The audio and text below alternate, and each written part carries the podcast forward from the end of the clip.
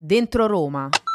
Venite a lavorare con me oggi, ci manca gente per mitigare l'inquinamento. Ma come fai a fare spostare le macchine e l'ambulanza non può passare? ricevono un rimborso spese che li aiuta a dedicarsi totalmente a ultima generazione.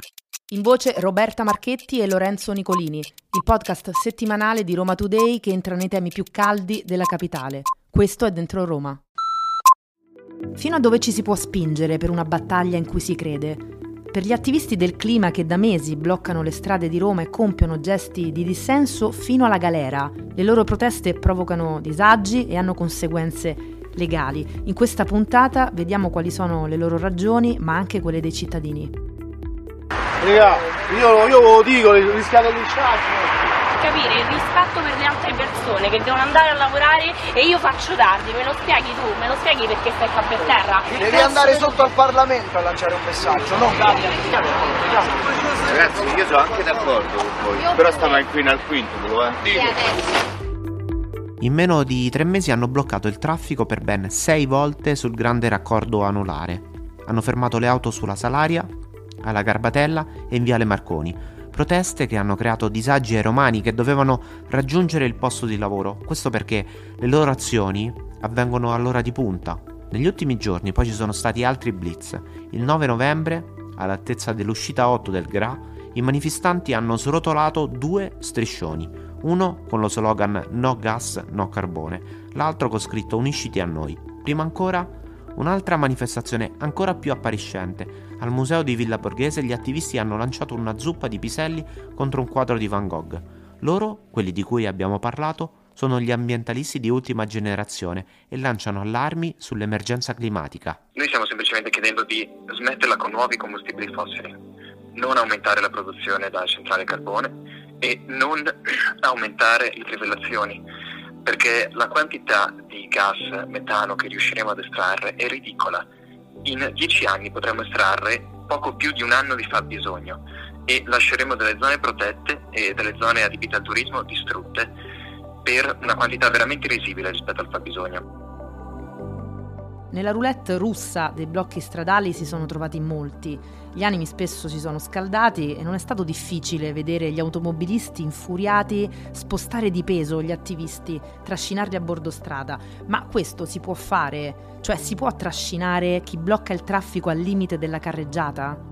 Il danno, vai a Montecitorio, lo fai lì il danno, non li fate entrare, noi che non ci mandate a lavorare noi, fate solo danni.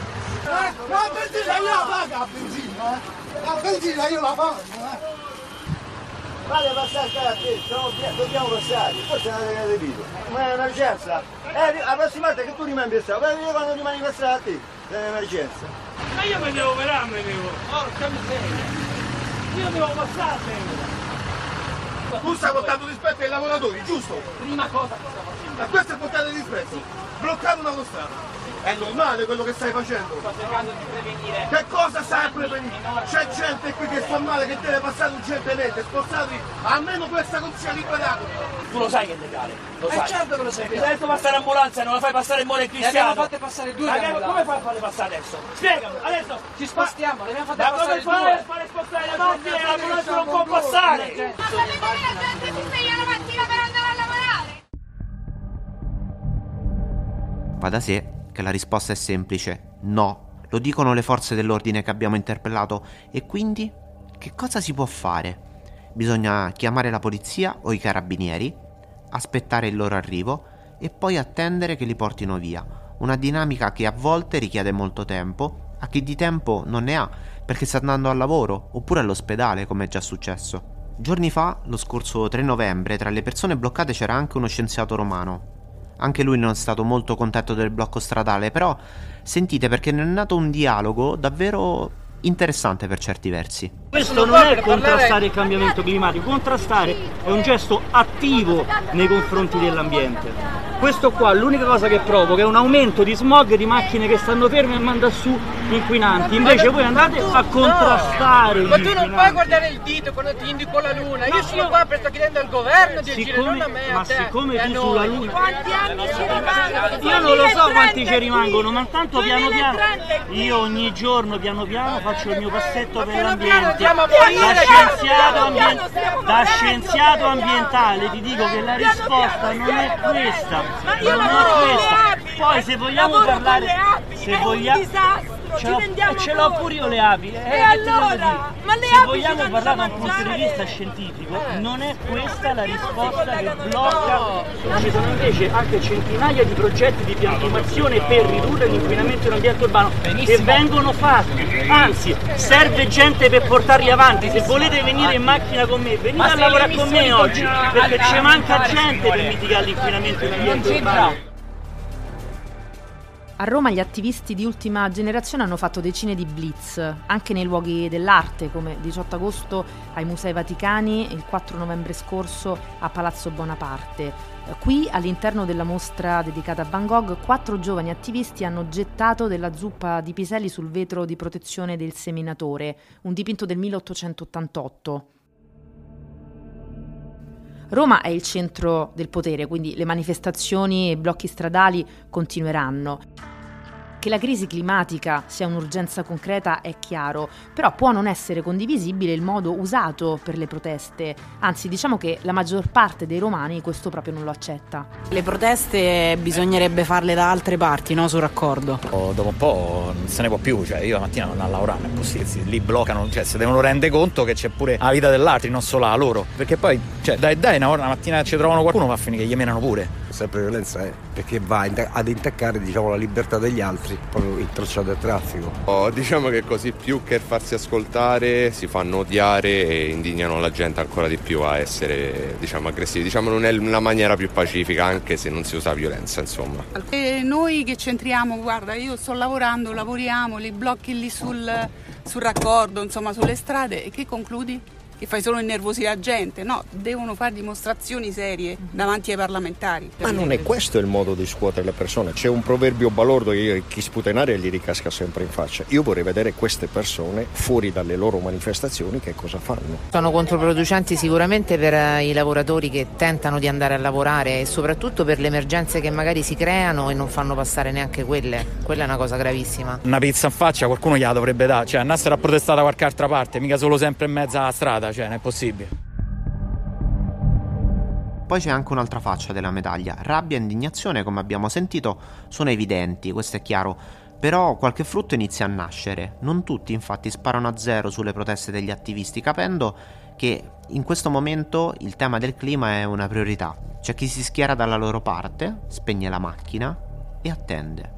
L'importante, come ci ha detto una signora al quadraro, è che chi organizza queste proteste non sia pilotato. Non la chiamerei neanche protesta, calcolando che fino a pochi giorni fa, a ottobre-novembre, faceva 26 gradi, l'estate ormai rischiamo di morire, l'inverno non c'è più. Delle volte sono prove di forza che io le ammiro perché delle volte lo penso ma non lo faccio. Tante volte nella storia per tante questioni sono, state fat- sono stati fatti gesti che molti definiscono dissidenti. Eh, questi molti di solito stanno seduti in poltrona a guardarsi il grande fratello o Maria De Filippi.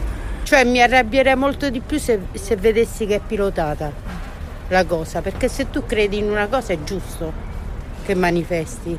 Se sei pilotato perché ti danno 20 euro per passare la giornata, no.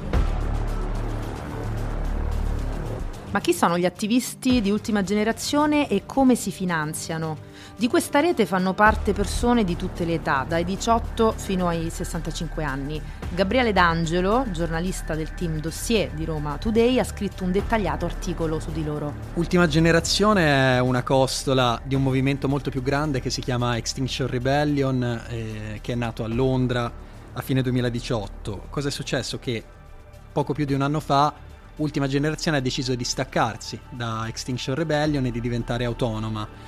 E da allora ha fatto diverse azioni, blocchi stradali, soprattutto a Roma, eh, azioni dimostrative, per esempio come imbrattamento delle sedi dell'ENI, del Ministero dell'Ambiente, eh, gli attivisti che si incollano a opere d'arte famosissime come la Primavera del Botticelli, i quadri di Van Gogh, eccetera.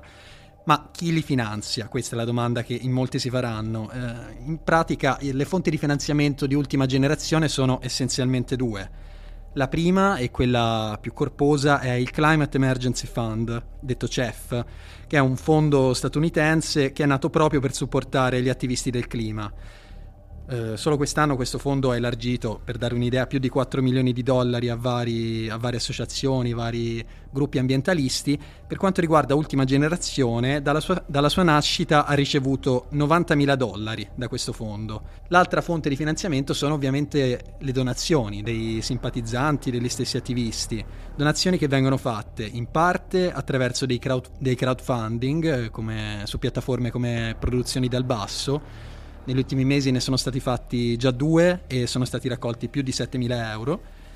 E poi ci sono le donazioni dirette tramite IBAN, tramite bonifico bancario, che sono la parte diciamo più piccola. In totale quindi Ultima Generazione dalla sua nascita ha raccolto più di 100.000 euro che servono per eh, finanziare appunto le sue azioni, volantinaggi, gli eventi, vitto alloggio per gli attivisti in trasferta e le spese legali. Una cosa interessante è che alcuni di questi attivisti, avendo lasciato il lavoro e gli studi, insomma qualsiasi altra attività per dedicarsi a ultima generazione, ricevono, non dico un vero e proprio stipendio, ma appunto un rimborso spese, anche mensile in alcuni casi, che li aiuta a dedicarsi totalmente a ultima generazione. Adesso grazie a Gabriele abbiamo capito meglio chi sono. Cerchiamo di capire anche quanti sono e quanti romani fanno parte del gruppo in tutta Italia, almeno a quanto ci riferisce l'ufficio stampa, a quanto ci riferisce la stessa ultima generazione, sono un centinaio, poco più, sono veramente pochi quelli veramente attivi, quelli che più spesso partecipano ad azioni e fanno parte veramente della vita di ultima generazione. A Roma sono appena una dozzina, i gruppi più grandi sono quelli di Roma, quelli di Padova, di Viareggio, appunto nella capitale che è il centro del potere, è il luogo dove hanno fatto sicuramente più azioni, in realtà sono appena una dozzina. Per conoscere meglio il fenomeno, quello di ultima generazione, abbiamo contattato Michele, che è uno degli attivisti. Loro, gli attivisti appunto, chiedono di smetterla con nuovi combustibili fossili e con le trivellazioni. Ma perché protestano così? Il modo, secondo loro, è giusto, è quello che funziona. Purtroppo dobbiamo farlo in questa maniera perché altrimenti non vengono ascoltate. Le abbiamo provate tutte, abbiamo fatto scioperi della fame, abbiamo fatto sit-in davanti al Parlamento, abbiamo fatto marce con i Fridays for Future, le abbiamo provate assolutamente tutte e adesso vediamo che i media rispondono e che anche politici della Lega cominciano a schierarsi contro la Lega. Cosa vuol dire? Vuol dire che questa cosa funziona quando veramente una piccola minoranza si, deve, si, si, occupa di un problema che sta al cuore di tutti, è costretta ad usare eh, dei metodi difficili e sconvenienti. Se tutte le persone che dicono andate davanti al Parlamento, venissero al Parlamento e non ci stessero neanche per un giorno, ci stessero per dieci giorni di fila, quello è come viene una rivoluzione non violenta. Però la non violenza non è star fermi, ci dispiace per quello che facciamo, ma ehm, la metafora è molto semplice. Se c'è un teatro che sta andando a fuoco mentre c'è lo spettacolo, e questo teatro è la nostra agricoltura, è il nostro tessuto sociale ed economico, e la persona che ti ha fatto pagare il biglietto, che sono i vari governi che sono succeduti, non ti avvisano che sta andando a fuoco e ti stanno per stanno per bruciare i piedi perché vogliono che finisci di pagare il biglietto. Se arriva una persona e grida di uscire e ancora non l'ascolti e poi magari prova pian piano a, a accompagnarti verso l'uscita, magari ti trascina fuori, poi ti giri e il teatro sta andando in fiamme e te ne rendi conto finalmente. Forse direi grazie fogli di via della questura, conseguenze legali, tutto questo non li spaventa. Gli attivisti andranno avanti anche rischiando la galera e continueranno a protestare sulle strade di Roma. Tutte le misure che stanno prendendo nei nostri confronti non funzionano e non funzioneranno. Ok? Ci saranno nei prossimi sette anni potenzialmente fino a 700 milioni di sfollati in Africa per eventi climatici estremi e mancanza di acqua. Cosa vuol dire? Vuol dire metà della popolazione africana, vuol dire la più grande crisi umanitaria vuol dire un assassinio di massa fatto dai governi verso la popolazione più debole e povera, ma non, non rimarrà soltanto in Africa questa cosa. Se guardiamo cosa succede nel sud dell'Europa da qui a fine secolo, sempre secondo i dati dell'ONU, dell'IPCC, che sono dati conservativi, ci saranno, secondo l'IPCC, nel sud dell'Europa 160 milioni di persone senza risorse idriche. Cosa vuol dire? Che quasi metà della popolazione del sud dell'Europa si troverà senza acqua. Cosa vuol dire? Vuol dire che deve migrare. Ma questo non succede nel 2100. Cioè, cos'è, cos'è il fatto che noi prendiamo una multa? Cos'è la galera davanti a questo? Siamo disposti anche a finire in galera, assolutamente, non è niente davanti alla distruzione dell'agricoltura italiana che sta già avvenendo e incrementerà nei prossimi anni. Continuerete quindi a protestare sulle strade di Roma? È ovvio. Insomma, quello che chiedono i governi lo abbiamo capito, ma a Roma il sindaco Gualtieri che cosa può fare secondo gli attivisti del clima? Il sindaco di Roma dovrebbe dire che è disgustato dalle politiche del governo, che disgustato dal fatto che il governo sta favorendo i soldi per poche compagnie di combustibili fossili davanti a una crisi economica e davanti alla possibilità di distruggere la vivibilità di questo paese nel giro di pochi anni e dovrebbe entrare in resistenza civile contro il governo, quindi dovrebbe essenzialmente mobilitare persone per andare a occupare il Parlamento. Questa è la cosa più utile che potrebbe fare il sindaco di Roma e non è una follia, è successa migliaia di volte nella storia che le istituzioni locali mobilitassero le persone perché sono connesse con le persone contro un governo criminale. Qualcosa comunque si sta muovendo. A ottobre il sindaco Gualtieri ha firmato un protocollo d'intesa con il Ministero delle Infrastrutture che ufficializza l'adesione di Roma al raggiungimento dell'obiettivo di azzerare le emissioni di gas serra o comunque ridurle, compensando quindi quelle rimanenti. Per ridurre drasticamente i gas entro il 2030 l'amministrazione dovrà lavorare sulla mobilità sostenibile, rilanciando quindi il trasporto pubblico. Dovrà realizzare l'obiettivo di garantire servizi di prossimità con la formula della città dei 15 minuti, di cui abbiamo sentito spesso parlare. Dovrà chiudere anche il ciclo dei rifiuti, aumentando la quota di differenziata e realizzando impianti per il riciclo e il recupero energetico. Tra i cinque pilastri strategici figura anche l'obiettivo della forestazione urbana, con l'incremento del patrimonio arboreo cittadino e l'efficientamento energetico del patrimonio edilizio. Nel frattempo però la qualità dell'aria a Roma non è delle migliori e continua appunto a essere inquinata. I dati del dossier Malaria 2022 pubblicato da Legambiente ce lo dicono. Ma fino a che punto l'aria che noi romani respiriamo è davvero da bollino rosso? Fabio Grilli ha pubblicato un articolo su Roma Today nel quale spiega come qualsiasi cittadino può tentare di rispondere a questa di domanda, verificando personalmente qual è la quantità di biossido di azoto in città. Per rilevare le concentrazioni del temuto gas, di solito particolarmente alto nelle zone più trafficate di Roma, chiaramente, è possibile chiedere un apposito campionatore alla Onlus Cittadini per l'Aria. È una Onlus che dal 2015 è impegnata a difendere il diritto di respirare un'aria pulita. Ora sentiteci, perché è davvero particolare e potete farlo anche voi. L'iniziativa prevede di prenotare un campione sul sito di Cittadini per l'Aria che poi va installato nelle strade fuori dai negozi o fuori dalle scuole o anche presso la nostra abitazione. Così facendo si procede con una mappatura di quelli che sono i punti più critici della città. Ecco ora la parte clou. Chi aderisce all'iniziativa deve procedere con la misurazione nel periodo compreso tra il 4 febbraio e il 4 marzo del 2023. I dati raccolti poi verranno analizzati e consentiranno di creare una nuova mappa dettagliata con risultati rilevati in diversi punti di Roma, Così i cittadini diventano attori e possono mappare Roma. Dentro Roma, il podcast settimanale di Roma Today. In voce Roberta Marchetti e Lorenzo Nicolini. In regia Giulia Bonanni e Alberto Pezzella.